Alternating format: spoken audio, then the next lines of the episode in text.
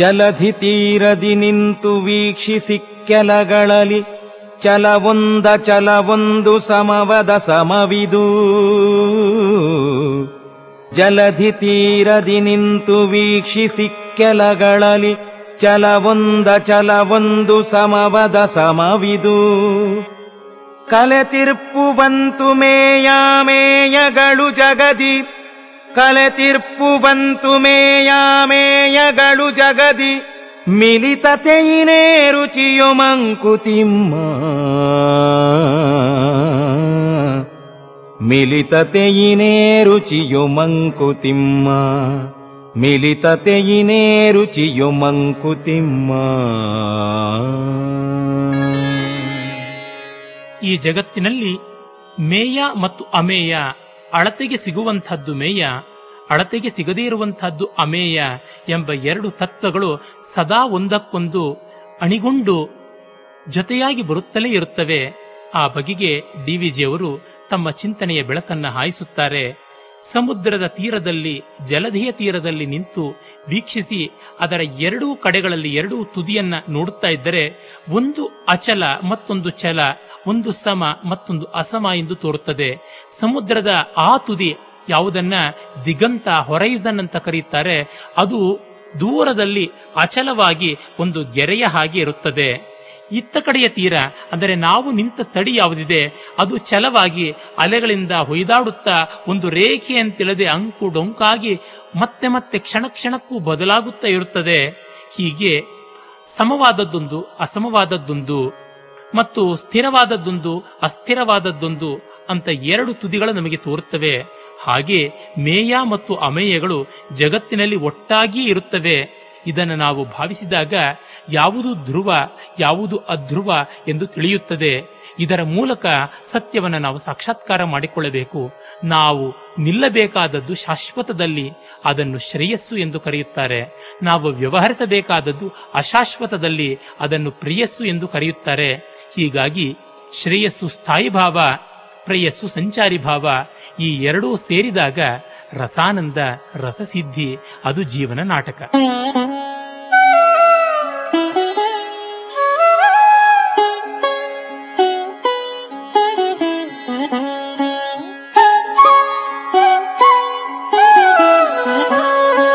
ಗರಡಿ ಸಾಮಿಂದೆ ನೀನೆದುರಾಳ ಗೆಲದೊಡೆ. ಗರಡಿ ಸಾಮಿಂದೆ ನೀನೆದುರಾಳ ಗೆಲದೊಡೆ. ಬರದಿಹುದೆ ನಿನಗನಿತು ಕಾಯಾಂಗ ಪಟುತೆ.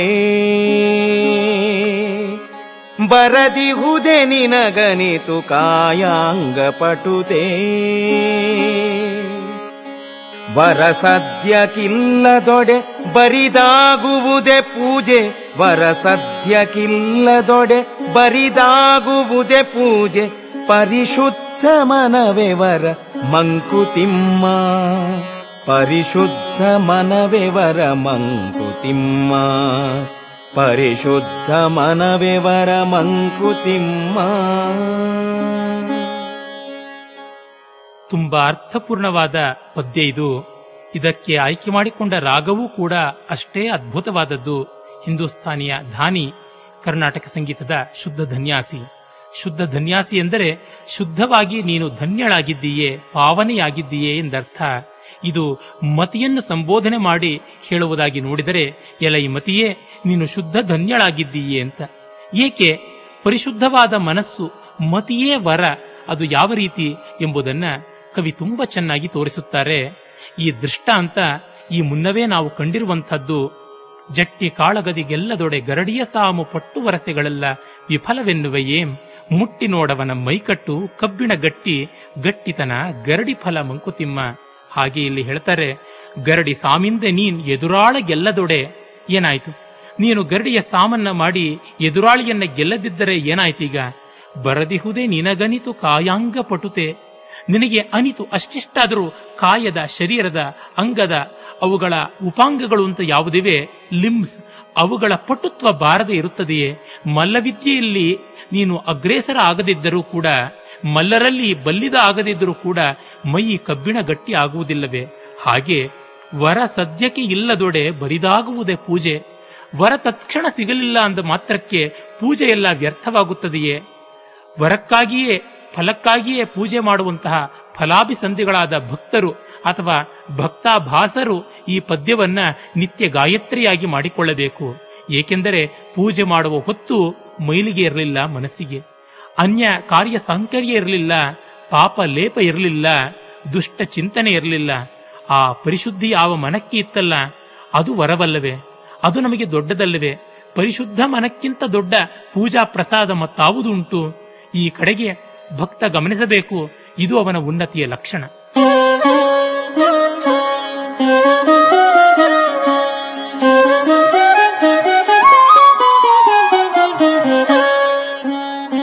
ಬದುಕು ಜಟಕ ಬಂಡಿ.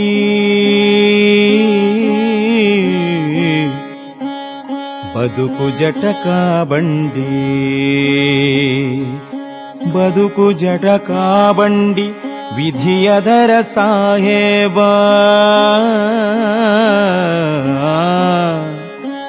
ಬದುಕು ಜಟಕ ಬಂಡಿ ವಿಧಿಯದರ ಸಾಹೇಬ ಕುದುರೆ ನೀನ್ ಅವನು ಪೇಳ್ದಂತೆ ಪಯಣಿಗರು.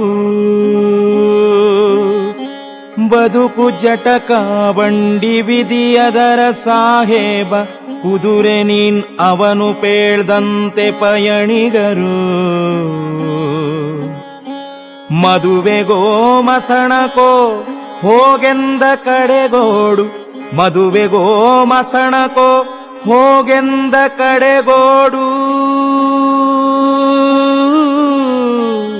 ಮದುವೆಗೋ ಮಸಣಕೋ, ಹೋಗೆಂದ ಕಡೆಗೋಡು. ಪದ ಕುಸಿಯ ನೆಲವಿಗುದು ಮಂಕುತಿಮ್ಮ. ಪದ ಕುಸಿಯೆ ನೆಲವಿಹುದು ಮಂಕುತಿಮ್ಮ ಪದ ಕುಸಿಯೆ ನೆಲವಿಹುದು ಮಂಕುತಿಮ್ಮ ಪದ ಕುಸಿಯೆ ನೆಲವಿಹುದು ಮಂಕುತಿಮ್ಮ ಈ ಪದ್ಯದಲ್ಲಿ ತುಂಬ ಚೆನ್ನಾಗಿ ಡಿ ವಿ ಜಿಯವರು ಒಂದು ಔಪನಿಷದ ರೂಪಕವನ್ನ ಸಮಕಾಲೀನಕ್ಕೆ ಮಾಡಿಕೊಟ್ಟಿದ್ದಾರೆ.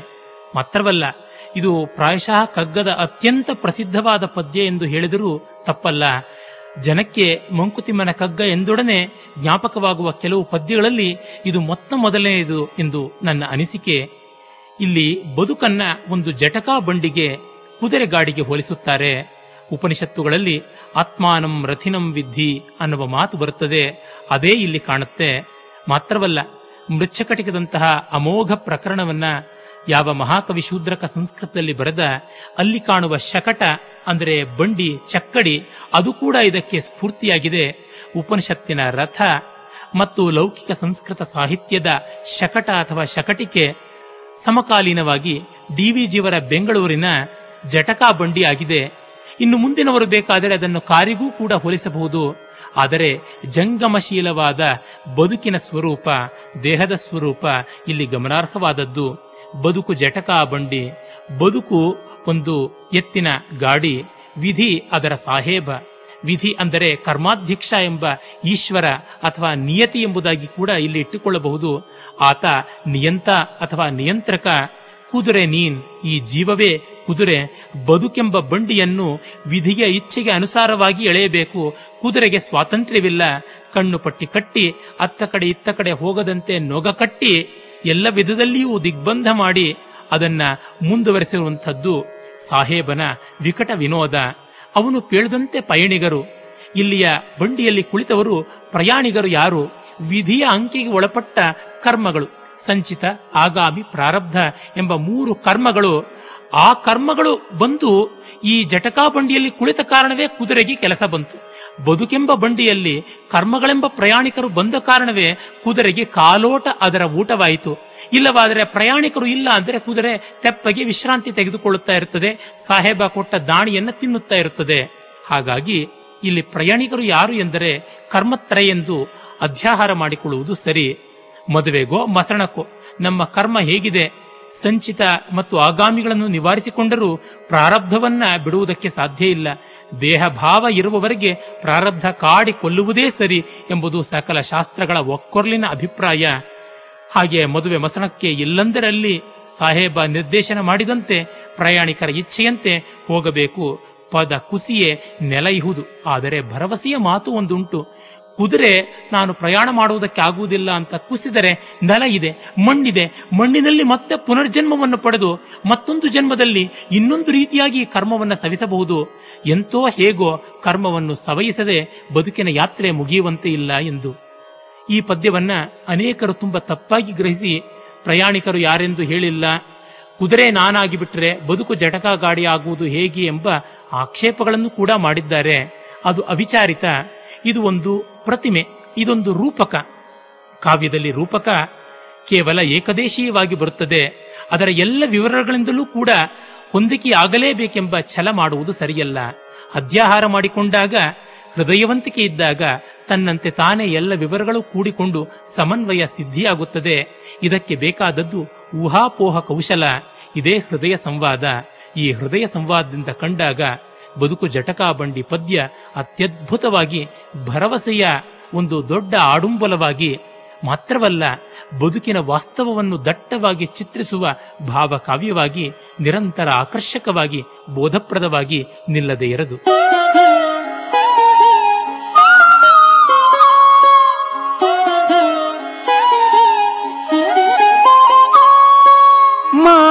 ಮಾರನಂ ಗೌರಿ ಗೌರಿಯಿಂ ಭಯವೇನು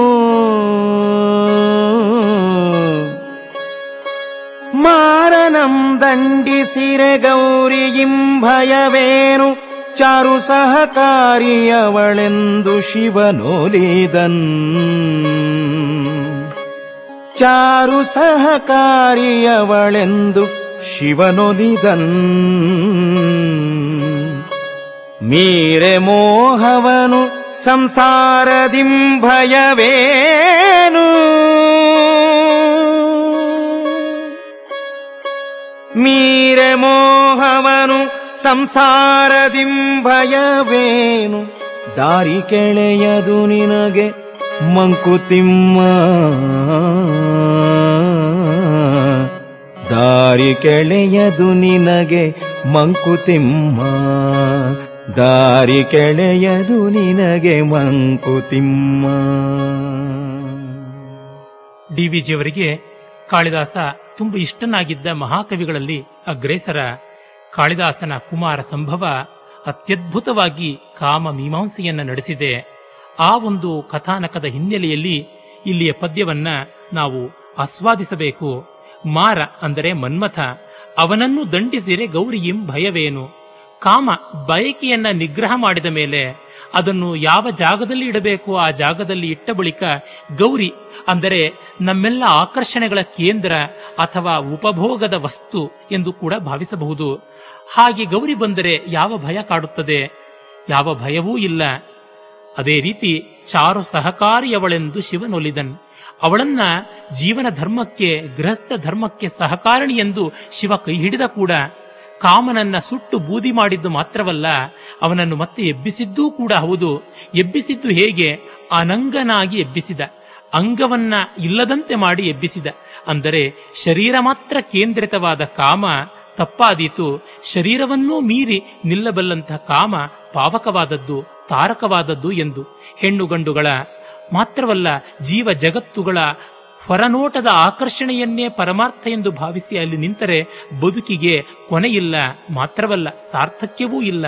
ಹಾಗಲ್ಲದೆ ಅದರ ಆಳದಲ್ಲಿ ಇರುವ ಶರೀರಾತೀತವಾದ ಲೌಕಿಕ ಬಯಕೆಗಳ ಮೀರಿ ನಿಂತಹ ಒಂದು ಸೆಳೆತ ಯಾವುದಿದೆ, ನೆಲೆ ಯಾವುದಿದೆ, ಆಕರ್ಷಣೆ ಯಾವುದಿದೆ, ಸಂಸ್ಕರಣೆ ಯಾವುದಿದೆ, ಅದರ ಕಡೆಗೆ ಗಮನ ಹರಿಸಿದರೆ ಎಂದಿಗೂ ನಮಗೆ ಚಿಂತೆ ಇಲ್ಲ.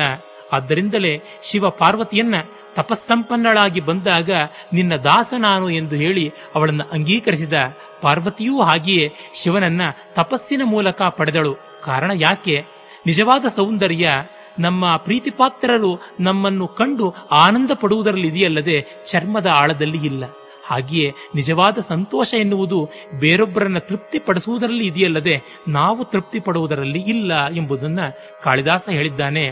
ಈ ಹಿನ್ನೆಲೆಯಿಂದ ಕಂಡಾಗ ಮೀರೆ ಮೋಹವನು ಸಂಸಾರದಿಂ ಭಯವೇನು? ಮೋಹ ಇಲ್ಲದೆ ಇದ್ದಾಗ ಸಂಸಾರದಲ್ಲಿ ಎಷ್ಟು ದಿನ ಇದ್ದರೂ ತೊಂದರೆ ಇಲ್ಲ, ಎಷ್ಟು ಮುಳುಗಿದರೂ ಕೂಡ ತೊಂದರೆ ಇಲ್ಲ. ಚೆನ್ನಾಗಿ ಈಜು ಬರುವವನಿಗೆ ನದಿ ಆಳವಾಗಿದ್ದಷ್ಟು, ನದಿಯ ನೀರು ತುಂಬಿಕೊಂಡಿದ್ದಷ್ಟು ಸೊಗಸು. ಆ ರೀತಿ ಮೋಹ ಇಲ್ಲದವನಿಗೆ ಮನೆಯೇ ಮಠವಾಗುತ್ತದೆ ಎಂಬುದು ಡಿ ವಿ ಜಿಯವರ ಸಂದರ್ಶ. ಈ ಜಗತ್ತೇ ಜಗದಂತರ್ಯಾಮಿಯನ್ನು ಕಾಣುವ ಸಾಧನವಾಗುತ್ತದೆ. ಹಾವಾಗಿ ಕಂಡದ್ದು ಹೂವಾಗಿ ಮಾರ್ಪಡುತ್ತದೆ. ಅದು ನಮ್ಮ ಬದುಕಿಗೆ ಪಾಥೇಯ.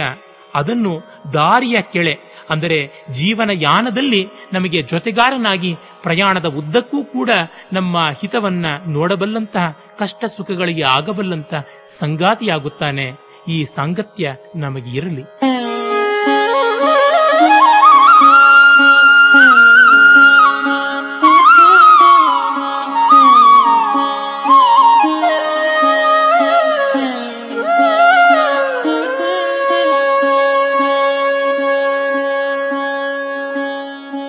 ಹಾಲ ಕಾಯಿಸಿ ಹೆಪ್ಪನಿಕ್ಕಿ ಕಡೆದೊಡೆ ಮೊದಲು ಮೇಲೆ ಕಾಣದ ಬೆಣ್ಣೆ ತೇಲಿ ಬರುವಂತೆ.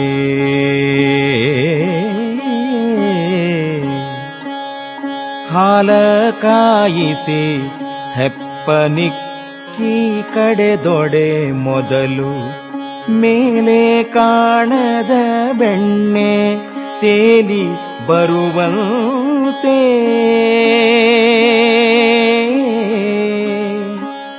ಬಾಳನಿ ಜಗದ ಮಂತುವು ಕಡೆಯಲೇಳುವುದು. ಬಾಳನಿ ಜಗದ ಮಂತುವು ಕಡೆಯಲೇಳುವುದು. ಆಳದಿಂದಾತ್ಮಮತಿ ಮಂಕುತಿಮ್ಮ. ಆಳದಿಂದಾತ್ಮಮತಿ ಮಂಕುತಿಮ್ಮ. ಮಂಕುತಿಮ್ಮ.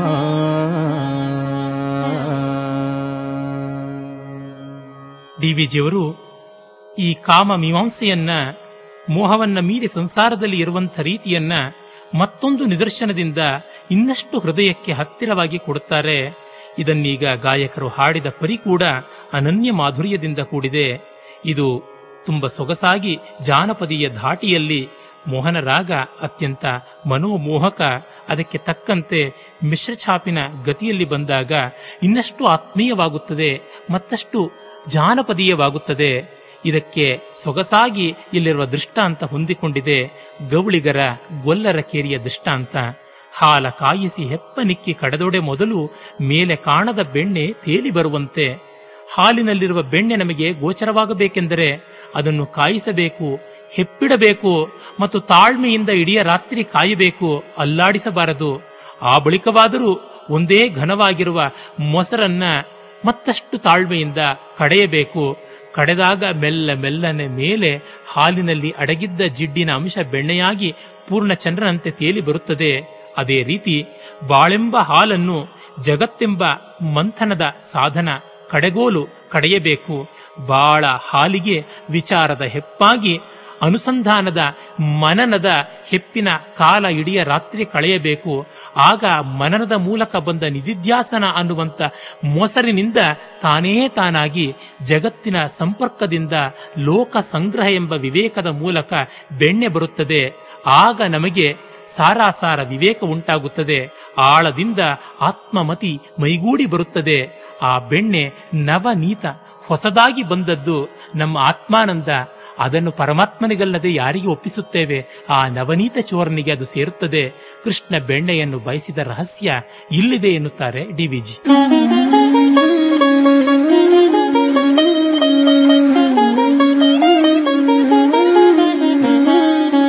ಭುಕ್ತಿ ಪಥ, ಮುಕ್ತಿ ಪಥ ಬೇರೆ ಬೇರೆಯವಲ್ಲ. ಭುಕ್ತಿಪಥ, ಮುಕ್ತಿಪಥ ಬೇರೆ ಬೇರೆಯವಲ್ಲ.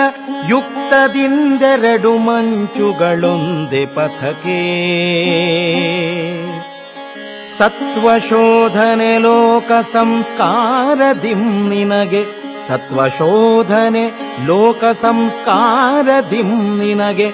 ಶಕ್ತಿಯಧ್ಯಾತ್ಮಕದು ಮಂಕುತಿಮ್ಮ. ಮಂಕುತಿಮ್ಮ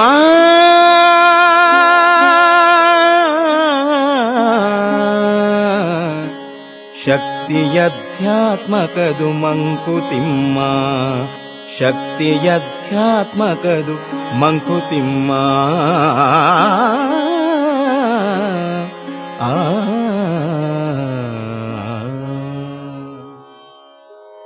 ಇದೇ ಭಾವವನ್ನ ಮತ್ತಷ್ಟು ಇನಿದಾಗಿ ಡಿವಿಜಿಯವರು ಮುಂದುವರೆಸಿ ಸ್ಪಷ್ಟೋಕ್ತಿಗಳಲ್ಲಿ ಹೇಳುತ್ತಾರೆ, ಭುಕ್ತಿಪಥ, ಮುಕ್ತಿಪಥ ಬೇರೆ ಬೇರೆಯವಲ್ಲ. ನಮ್ಮ ಹೊಟ್ಟೆಪಾಡಿನ ದಾರಿ ಮತ್ತು ನಾವು ಕೈವಲ್ಯವನ್ನ ಗಳಿಸುವ ಮಾರ್ಗ ಇವೆರಡೂ ಬೇರೆಯಲ್ಲ. ಜಗತ್ತಿನಲ್ಲಿ ನಮ್ಮ ಸಂತೋಷವನ್ನು ನಾವು ಕಳೆದುಕೊಂಡರೆ, ಈ ಜಗತ್ತಿನಲ್ಲಿ ನಾವು ಸಂಸಾರ ಬಂಧನಕ್ಕೆ ತುತ್ತಾಗಿದ್ದೇವೆ ಎಂದು ಭ್ರಮಿಸಿದರೆ, ಇಲ್ಲಿಯೇ ನಾವು ಮತ್ತೆ ನಮ್ಮ ಸಂತೋಷವನ್ನ ಹುಡುಕಿಕೊಳ್ಳಬೇಕು, ಇಲ್ಲಿಯೇ ನಮ್ಮ ಬಿಡುಗಡೆಯನ್ನು ಕಾಣಬೇಕು. ಹಾಗಲ್ಲದೆ ಜಗತ್ತನ್ನ ತಿರಸ್ಕರಿಸಿ ಓಡಿ ಹೋಗುವುದು ಅಪಕ್ವ ವೈರಾಗ್ಯ ಅಥವಾ ವೇದಾಂತದ ಆಭಾಸ ಮಾತ್ರ. ಅದಕ್ಕೆ ಕವಡೆ ಕಾಸಿನ ಬೆಲೆಯೂ ಇಲ್ಲ ಎಂದು ಹೇಳುತ್ತಾರೆ. ಏಕೆಂದರೆ ಯುಕ್ತದಿಂದ ಕಂಡಾಗ ಭುಕ್ತಿ ಮುಕ್ತಿಗಳು ಒಂದೇ ದಾರಿಯ ಎರಡು ತುದಿಗಳು. ಈ ದಾರಿಯಲ್ಲಿ ನಡೆಯುವಾಗ ಹೊಟ್ಟೆ ಪಾಡಿನಿಂದಲೇ ಪರಮಾರ್ಥವನ್ನು ಕೂಡ ಸಾಧಿಸುವ ಅವಕಾಶ ಉಂಟು ಅದರ ಕಡೆಗೆ ಗಮನ ಹರಿಸಬೇಕು ಅಷ್ಟೇ. ಸತ್ವ ಶೋಧನೆ ಲೋಕ ಸಂಸ್ಕಾರದಿಂ ನಿನಗೆ. ಲೋಕಕ್ಕೆ ನಮ್ಮನ್ನ ಒಡ್ಡಿಕೊಳ್ಳದೆ ಎಂದೂ ಸತ್ವ ಶೋಧನೆ ಆಗುವುದಿಲ್ಲ. ಶ್ರೀರಾಮ, ಶ್ರೀಕೃಷ್ಣ ಮೊದಲಾದವರಿಂದ ಆರಂಭಿಸಿ ಎಂತೆಂಥ ಮಹನೀಯರು ಈ ಜಗತ್ತಿನಲ್ಲಿದ್ದಾರೆ. ಎಲ್ಲೆಲ್ಲಿಯೂ ಅವರು ಕಂಡದ್ದು ಲೋಕ ಸಂಸ್ಕಾರದಿಂದಲೇ ಅಧ್ಯಾತ್ಮದ ಪರಿಪಾಕ. ಇದೇ ಅಧ್ಯಾತ್ಮದ ಶಕ್ತಿ. ಈ ಆತ್ಮಶಕ್ತಿಯನ್ನು ಬಿಟ್ಟು ನಾವು ಇನ್ಯಾವುದನ್ನೂ ಕೂಡ ಗಮನಿಸಬಾರದು, ಆದರೆ ಆತ್ಮಶಕ್ತಿ ಎನ್ನುವುದು ಎಲ್ಲಿಯೋ ಪ್ರತ್ಯೇಕವಾಗಿ ಇಲ್ಲ, ಎಲ್ಲೆಲ್ಲಿಯೂ ತುಂಬಿ ತೊಣೆದಾಡಿದೆ, ಅದನ್ನು ಗುರುತಿಸುವ ಕಣ್ಣು ಬೇಕು, ಅದಕ್ಕೆ ತಕ್ಕ ಹೃದಯ ಬೇಕು. ಇದು ಕಗ್ಗದ ದರ್ಶನ.